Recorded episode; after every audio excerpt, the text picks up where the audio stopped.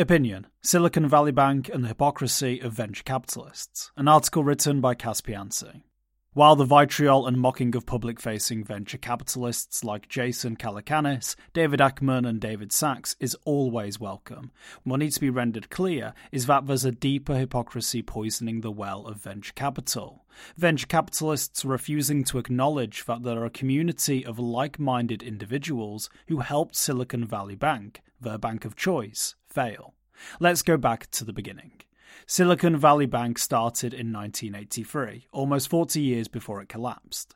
At that time, it worked with legitimate innovators and industry disruptors. Not only did Silicon Valley Bank welcome these individuals and businesses to be depositors, a relatively easy task for just about any bank, but also provided what are now being called pretty risky loans for companies lacking revenue streams.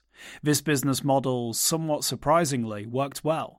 Even post-dot-com bubble and global financial crisis, Silicon Valley Bank appeared to be on solid footing. A quick glance at its financials shows a bank growing assets, deposits, and revenue exponentially between 2007 and 2020. Then it all came crashing down. Silicon Valley Bank executives made grave mistakes. It's absolutely fair and reasonable to criticize management at Silicon Valley Bank for their choices leading up to the demise of the bank.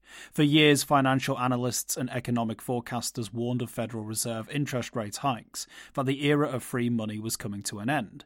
Yet, in the year preceding its failure, Silicon Valley Bank was continuing to place funds into mortgage-backed securities and 10-year treasury bonds that it couldn't cash out.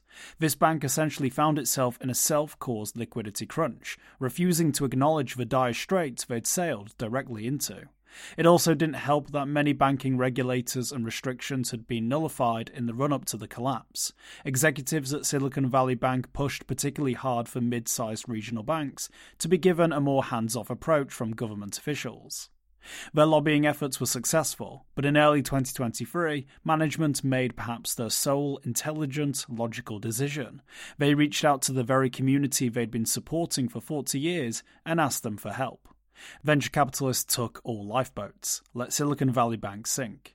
On March 8th, Silicon Valley Bank announced an emergency stock sale that would hypothetically inject $2.25 billion into the bank's coffers, give it the ability to handle many more withdrawals, and face down the growing liquidity mismatch.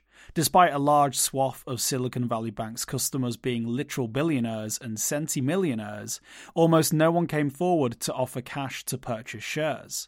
Instead, most decided it was time to withdraw their deposits. So, instead of offering a relatively minuscule amount of cash, at least to many of these founders and fund managers, they did exactly the opposite of what you want to do if the goal is to save your favorite bank. Once the bank collapsed, they demanded that the government change all the rules for them.